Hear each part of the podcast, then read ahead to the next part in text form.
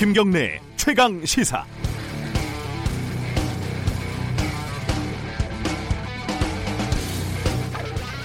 제가 회사가 광화문 쪽에 있는데요.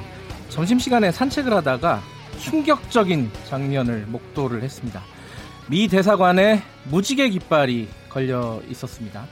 서울 퀴어 문화 축제를 축하하는 의미라고 합니다. 아무리 혈맹이라지만 동성애를 지지하다니 이건 있을 수 없는 일 아닙니까? 아, 아직까지 적절한 대응이 이루어지지 않는 걸 보면 자유한국당이 이 사실을 모르고 있는 모양입니다.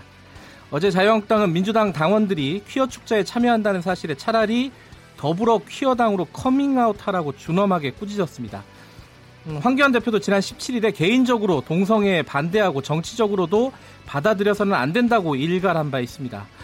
미국만이 문제는 아닙니다. 지난해 퀴어 축제에는 캐나다, 호주, 뉴질랜드, 프랑스, 독일, 네덜란드 뭐 많습니다. 13개 나라가 여기 한술 더 떠나서 어, 주한 유럽연합 대표부까지 퀴어 축제에 공식 참가하는 참극이 벌어졌습니다. 지난해에는 월드뱅크 김용 총재가 올해는 유엔, 유엔 인권이사회가 성소수자 인권을 지지하는 성명을 발표한 것은 그야말로 설상가상 아니겠습니까? 자유한국당은 도대체 뭐 하는지 모르겠습니다. 지난 17일 대만 국회가 동성애 결혼을 합법화한 뉴스를 보기는 한 건지 모르겠네요. 이제 자유한국당은 전 세계를 상대로 투쟁을 선포해야 합니다. 세계 곳곳에 암약하는 종교적인 극단주의자, 소수자와 약자를 차별하고 억압하는 차별주의자들과 연대하고 힘을 합해서 감히 대한민국 서울에서 동성애를 찬성한다는 깃발을 내다건 미국 등 각국, 세계 각국과 유엔, 월드뱅크들과 어, 성전을 벌여야 합니다. 자유한국당 감당할 수 있겠습니까? 5월 21일 화요일 김경래 최강 시사 시작합니다.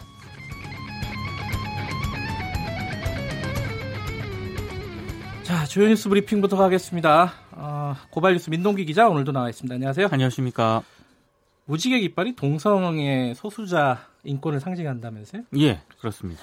미국의 대사관 앞에 딱 걸려 있는 거 보니까 신기하더라고요. 조치를 취해야 되는데. 예. 자, 아, 첫 소식은 뭐죠? 한국 수력 원자력이 열출력 제한치 초과로 즉시 정지해야 하는 원자력 발전소를 무려 12시간 가까이 계속 가동을 한 것으로 확인이 됐습니다. 네. 원자력 안전위원회가 어제 보도 자료를 냈는데요. 지난 10일 한빛 1호기에서 발생한 이 원자로 수동 정지 사건에 대해서 특별 점검을 한 결과 한수원의 안전조처 부족, 원자력 안전법 위반 정황을 확인했다고 밝혔습니다. 네. 발전소를 사용 정지시키고 특별사법경찰관을 투입하는 등 특별조사를 진행하겠다고 밝혔는데요. 이 원전에 특별사법경찰관이 투입이 된 것은 1978년 국내에서 원전 상업 운전을 시작한 이후 처음 있는 그런 일입니다. 네. 사건은 지난 10일 한빛 1호기 제호봉 측정 시험 도중에 발생을 했는데요. 이게 원래 오전 3시에 이제 측정 시험이 시작이 됐는데 네. 오전 10시 30분쯤에 갑자기 열 출력이 1분 만에 0%에서 18%까지 치솟았다고 합니다. 네. 당연히 원자로 냉각제 온도도 급상승을 했는데요.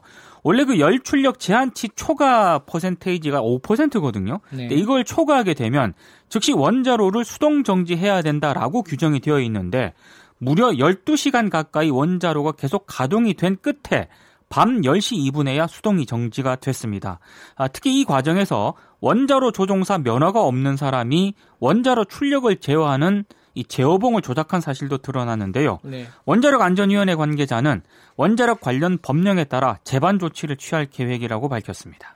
한마디로 굉장히 위험한 상황이었는데 어, 가동을 어, 중지하지 않고 계속 운행을 했다 이 얘기죠. 무려 12시간 동안 예. 가동을 했다는 얘기입니다. 이게 원자로 같은 경우에는 뭔가를 잘못하면 실수가 아니라 범죄라고 하더라고요. 그렇습니다. 예. 어제 장자연 사건 관련된 발표가 있었습니다. 법무부 검찰과거사위원회가 이른바 장자연 문건과 관련해서 다소 과장이 있을 수는 있지만 대체로 사실에 부합한다 이렇게 판단을 했습니다. 네. 다만 가해 남성들 이름이 적힌 장자연 리스트는 진상 규명이 어렵다고 봤고요. 네. 그리고 조선일보 방사장 관련 수사와 관련해서 당시 그 방사장이 누구인지 장자연이 피해를 호소한 사실이 있었는지를 확인하기 위한 수사를 전혀 진행하지 않은 것은 네. 수사 미진이다 이렇게 판단을 했습니다. 조선일보 관계자들의 수사 무마, 무마 외압 의혹에 대해서는 조선일보가 경기청장 조현호 씨에게 위력을 보여서 협박한 사실이 확인됐다고 밝혔고요. 특히 과거사위원회는 조선일보 사주 일가에 대한 수사를 막기 위해 당시 조선일보가 전사적으로 움직였다고 판단을 했습니다. 네. 과거사위원회는 핵심 의혹인 성접대 강요라든가 부실 수사 정황을 확인을 하긴 했습니다만 공소시효 문제 등으로 재수사 공고에는 이르지 못했습니다. 과거사위원회는 장자연 씨의 성폭행 피해 의혹에 대해서도 추가 조사를 통해 밝혀질 가능성이 있지만 단순 강간 강제추행은 공소시효가 완성이 됐다고 밝혔는데요. 시효가 남아있는 특수강간은 수사에 즉각 착수할 정도로 사실과 증거가 확인되지 않았다고 밝혔습니다. 네. 그러니까 쉽게 말해서 무슨 얘기냐면요. 장자연 씨 사망에 연루된 책임자를 형사처벌할 수 없다는 그런 얘기입니다.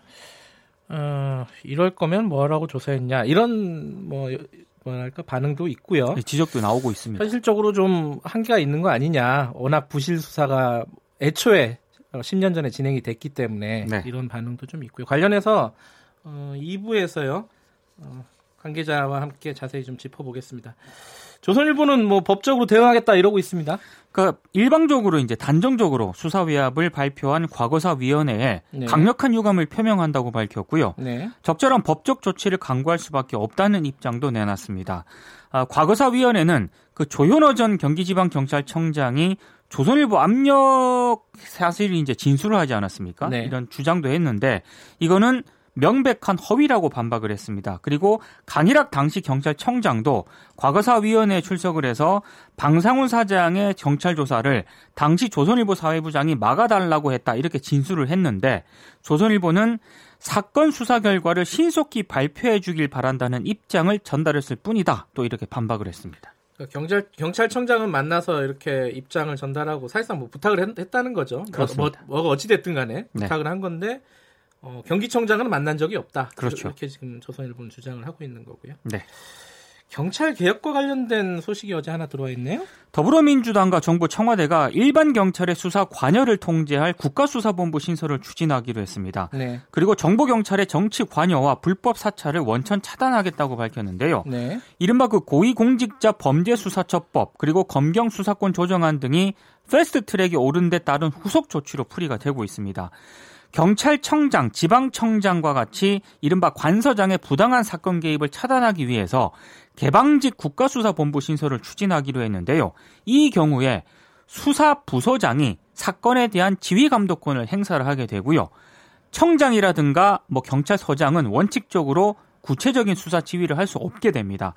그리고 치안과 행정을 담당하는 일반 경찰은 경찰청장이 통솔을 하고 수사를 담당하는 수사경찰은 국가수사본부장이 통솔하도록 했는데요. 일반 경찰과 수사경찰을 분리하겠다는 그런 취지로 보입니다. 아, 그리고 정보경찰이 만약에 정치에 관여할 경우에 형사처벌하는 것을 명문화하기로 했습니다. 뭐 시민단체 쪽에서는 정보경찰을 아예 폐지하자. 그렇습니다. 뭐 이런 주장도 좀 있었는데 이 부분은 좀 여론이 어떻게 수렴되는지 좀 봐야 될 것 같고요. 5.18 진상조사위원회가 출범을 할 가능성이 좀 높아진 것 같아요. 자유한국당이 그 자격 논란을 빚었던 조사위원 후보를 교체하고 네. 재추천하기로 했는데요. 권태호 전 민주평화통일자문회의 사무처장을 후보에서 뺀 것으로 전해졌습니다. 네. 아, 대신에 이제 군 출신 인사를 다시 추천할 예정인데요.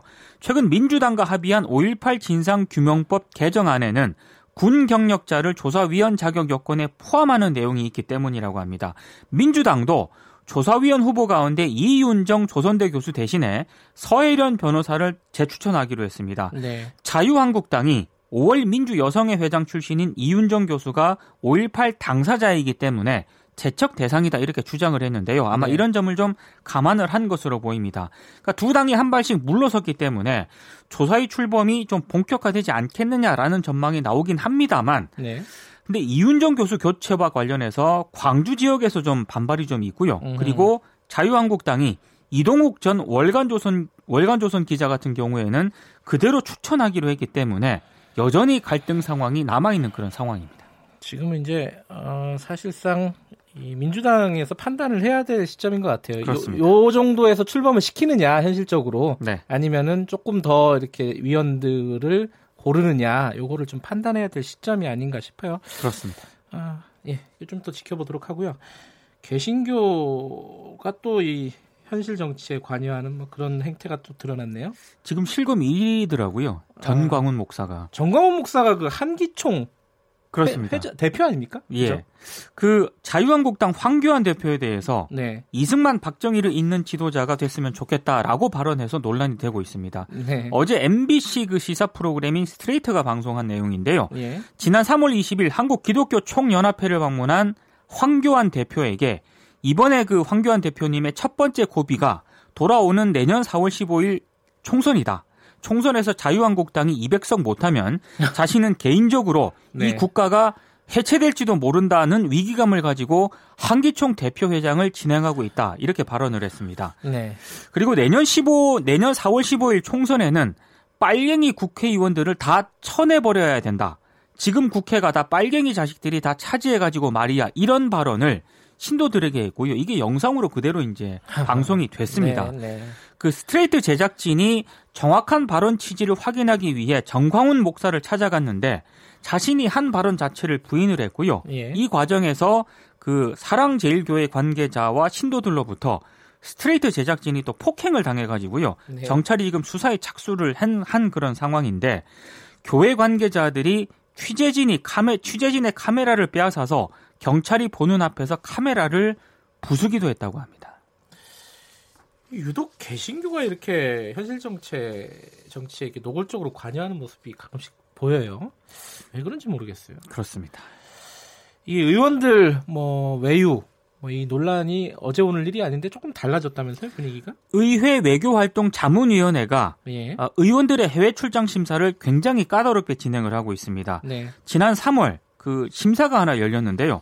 자유한국당 모 의원의 해외 출장을 두고 굉장히 까다롭게 심사를 했다고 합니다. 네. 왜 이 출장을 가야 하느냐?